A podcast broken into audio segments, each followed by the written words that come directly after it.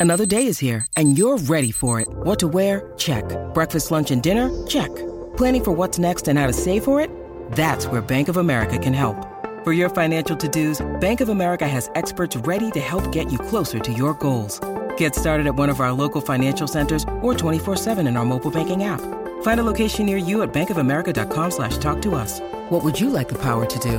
Mobile banking requires downloading the app and is only available for select devices. Message and data rates may apply. Bank of America and a member FDIC. G'day, Mike Hussey here, but you can call me Mr. Supercoach. KFC Supercoach BBL is back and there's 25 grand up for grabs. So what are you waiting for? Play today at supercoach.com.au. T's and C's apply. New South Wales authorisation number TP slash 01005. Former New Zealand cricket captain Ken Rutherford. And uh, he, I believe, is in Dougie Bollinger's speed dial these days. And Ken joins us on afternoons. Good afternoon, Ken. Thanks for your time. Gee, that's that's a hell of an introduction, Chris. Speed dial. Not so sure about that. I think it's uh, preserved for his his, his uh, A team drinking buddies. I'm only his B and C team, mate. to. That's a that's a bl- uh, that's a lie. But especially when you ring thirty times, they're going to answer at some stage. Does Dougie get a start for the uh, outside broadcast by your pool? Uh, Kenny, yeah, he's first picked. Absolutely. First pick. Uh, get straight into it, Kenny. Um, Ross Taylor. Yeah. What a what a Great player. player. What yeah, what a player for for New Zealand cricket, mate. And you know, you've been there, done that. Do you think he just woke up today and and just thought, no, that's enough? Oh, he's 37, Doug. You Yeah. know, it's it's a fair old innings, forgive the pun. And uh, look, he's his form over the last year or so hasn't been probably the Taylor-esque of, of the past, and he's he's kind of had a couple of decent hundreds here and there, but his, his sort of average scores have been sort of below his normal par. So.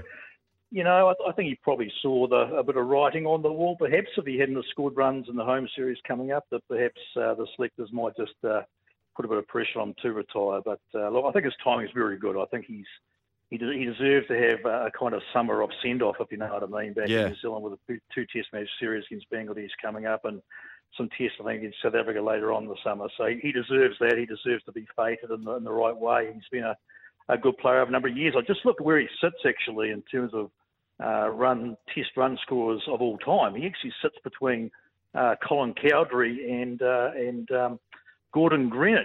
That's You know what I mean? pretty good. Pretty illustrious company, isn't it? So Yeah. yeah, he scored something like 7,500 or 7,600 runs. He's got a chance to get to 8,000 and onwards uh, in, in the next couple of months. Well, I was just saying before, mate, as well, that he, a bit like yourself, he was there kind of at the start of New Zealand cricket where it wasn't, you know, it wasn't big at all, was it, mate? It, it was there wasn't much money in it, but he he kind of got through that period, didn't he? Yeah, he did. He sort of came from, uh, I think he's from Masterton actually, which is down the sort of bottom end of of the North Island, and uh, ended up going to school, I think, in the Hawke's Bay area. And uh, look, I tell you, Ian Smith would be a good guy to talk to. Get Stockley on the phone because he'll he'll know all about uh, Ross Taylor's upbringing, where he came from, his roots, etc. And and comes comes of course from a Pacific Island background, which is rather unique for, for cricketers in New Zealand. And he's been a very much an icon in that community in terms of, of cricket and, and cricketers playing the game. So he's always had a part to play in that. Um, he started off a big bottom hand player is probably going to finish off a, a big bottom bottom hand player. Is Mm. very strong, whipping the ball through the leg side, through square of the wicket on on both sides of the wicket. And I think that the turning point for him and when he became a more consistent player was when he had the the tutelage of Martin Crowe, probably five or six years ago. And uh, Crowe sort of took him under his wing for, for a couple of years, and they had a few sessions in the nets, and, and he just straightened himself up. He got far more upright in terms of his, of his technique. His, his back was his backlift was far more correct. His technique was just a bit stronger, and uh, his run scoring through that period when Crowe was involved with him uh, was far more consistent and, and far higher than perhaps it had been, had been uh, just by making a few few adjustments. My my kind of litmus test for watching a Taylor innings in the first 20 runs or so, Doug, was seeing if he was playing straight through Mm. extra cover off, off the front foot. The shoulder was a bit higher, the, you know, the top R hand, all that technical jargon was was really strong with Ross. I, I got a good sense that he was in a good a good place and was going to get some runs. If, if you're sort of shoved, shoveling the ball with the bottom hand, mm, I just I got a bit. You weren't uh, sure bit about the innings. him. But, Yeah. Uh, but no, look, his record's there. He's averaging 44 in Test cricket. That's anything over 40 is outstanding. And when you consider you in New Zealand, uh, you know, since I played back in the mid 80s through till now, mate, you, you turn up at a venue, and this is this is happening these days. You turn up at the Basin Reserve or Hagley Park or Eden Park, wherever it might be, in Seddon Park in Hamilton. And fair dinkum, mate, if they haven't got the white lines painted at either end of the 22 yards, you wouldn't know what the difference is between the pitch and the, and the outfield. I mean, it's that green. It's That's that what a, green, that's what a couple of those Christchurch wickets look like, isn't it? That's 100%. I mean, I always remember Brendon McCullum getting, uh, I think, 190 odd against Sri Lanka on the greatest pitch you ever seen. He just played baseball, to be fair. He played Yeah. baseball very, very well. But uh, you either- go and attack very capably in those wickets where it's doing heaps in the first day or so, or you look to defend and let the ball go. And, and Taylor had to, you know, persevere through those very green pitches and, and average 44 at the end of it, I think's a, a hell of a hell of a performance. What, what's that footy ground you played on in the day? Ken might know it. Um, Lancaster Park. Oh, no, yeah, no, no, it was Carlaw Park. No, no, I've- one of our listeners cleared that up. It's no longer there, Carlaw Park. Carlaw Park. Yeah. Do you ever- Carlaw Park is uh, actually right next door to the tennis centre now in Parnell, and uh, where they play the tennis. Uh, yeah, I went and watched a game of uh, rugby league back in the nineties there with Graham Lowe, the great uh, Manly coach, of course, fellas. So, Yeah, so well, I reckon going that- back down that's- memory lane. Do you know what? I reckon that might have been the tour that we went over there on. Um, Carlaw Park, yeah. And I was just saying, uh, Kenny, we're getting off track here a little bit, but I know you uh, are into your racing as well, like this, like Big Douglas. We we went to a, a, a meeting there, and I reckon it was Pukekohe. Would that be right? And uh, Yeah, it was torrential rain, and, the cars were Yeah. floating floating out of the car park. Yeah, no, exactly. Yeah, they're a long straight actually, 525 metres straight there across, believe it or not. And uh, We didn't get in Counties there. Cup days, their big day in December. Yeah, no, good old, good old course that. Yeah. Hey, on back back on cricket, Ken, and regardless of what era, um, and you know, you reached some real heady heights in your days for New Zealand cricket. Um, with the announcement Ross Taylor's made today, do you do you recall when you knew you it was time for you to you know pull up stumps, so to speak, and and move into retirement? Tough decision for you at this, at that stage. No, I got dropped, mate. Was There you go. Well, that was an easy decision. I know the feeling, brother. Yeah. No, mine, mine was taken out of my hands, to be fair, and uh, it was probably the best thing that happened to me. So I went, Mm. I went over. I, I picked him up my bat and stumps, packed them away, and went uh, 10,000 miles away to South Africa and played Currie Cup for Transvaal for, for five years. So that was me done and dusted. So it was, it was kind of kind of a little bit different. I, I think one thing about it, uh, Chris, is, is that New Zealand cricket's in such a good state now in terms of depth.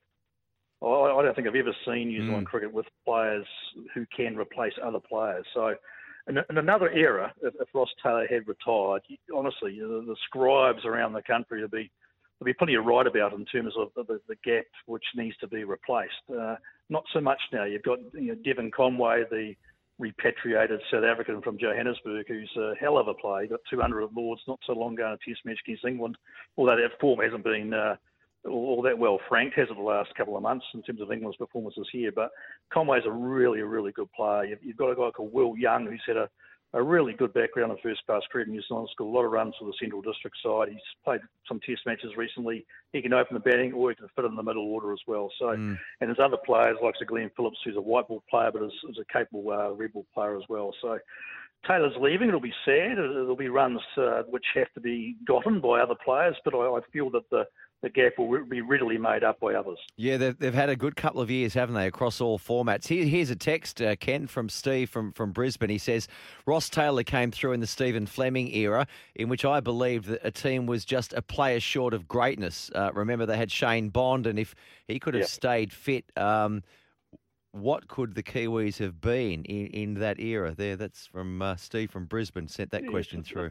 It's a, it's a fair point. That's when Brendon McCullum was also starting up his career. You had Daniel Vettori who was able to uh, keep one end of the going, wasn't he, with his left arm spinners and was a, a more than capable sort of eight or nine batsmen in the order.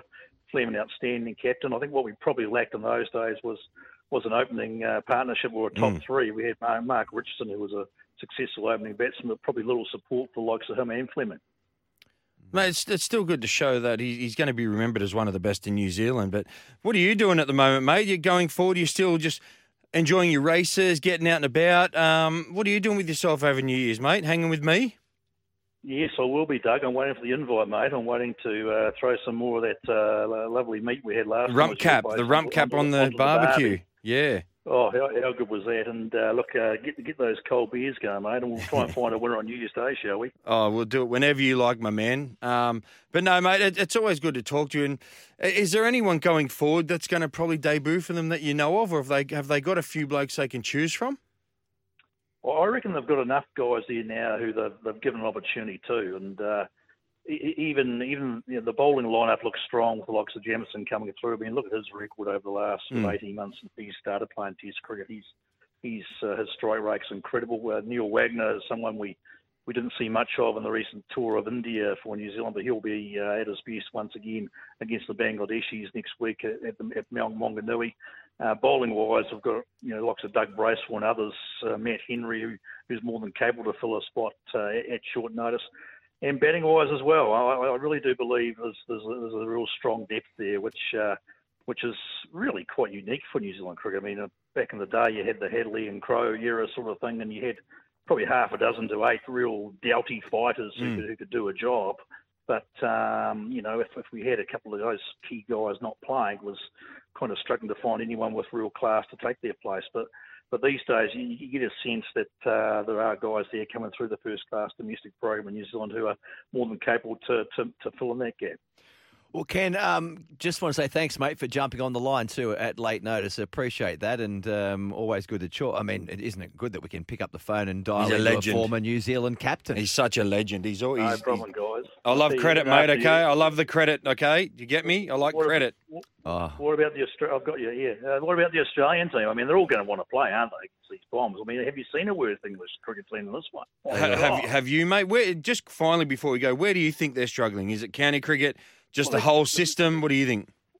I remember touring there, Doug. You know, I had three tours to England: the '86, 1990, and 1994. And, and in those days, you, you toured, you played your three Test matches. We never played five like you guys did, or six sometimes. You guys play, don't you? But um, but you play all those county games, and you, yeah. you go to Nottinghamshire, and you'll see guys, you know, two or three guys playing county cricket for Nottinghamshire and it was just their job to score runs. And, and their techniques were lovely, lovely to watch, but they weren't quite good enough to play Test cricket. But technically, you could see they were really good players.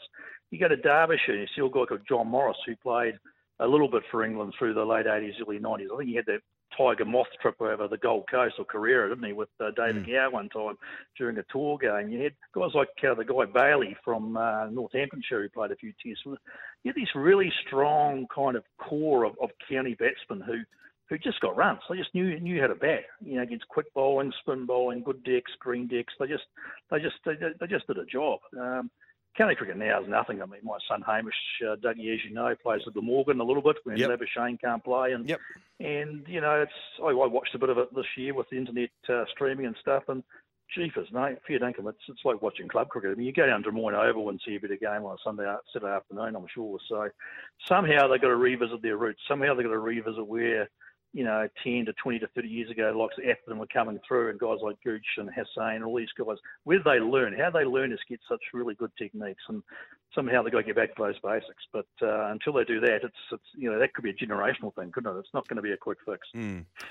All right, Kenny. Uh, again, mate, appreciate your time. Enjoy the rest of your day. Enjoy uh, your New Year's plans. If you are uh, having a, a, sip or 15 with Dougie, you just take care. Yo, thanks, big guy. You're a legend. See you. See you, there he is. See you, mate. Bye. There he is. Ken Rutherford, former New Zealand cricket captain. And as I say, in uh, Dougie Bollinger's uh, speed dial. When making the double chicken deluxe at Macca's, we wanted to improve on the perfect combo of tender Aussie chicken with cheese, tomato, and aioli. So, we doubled it. Chicken and Macca's together and loving it. Ba-da-ba-ba-ba. Available after 10.30am for a limited time only.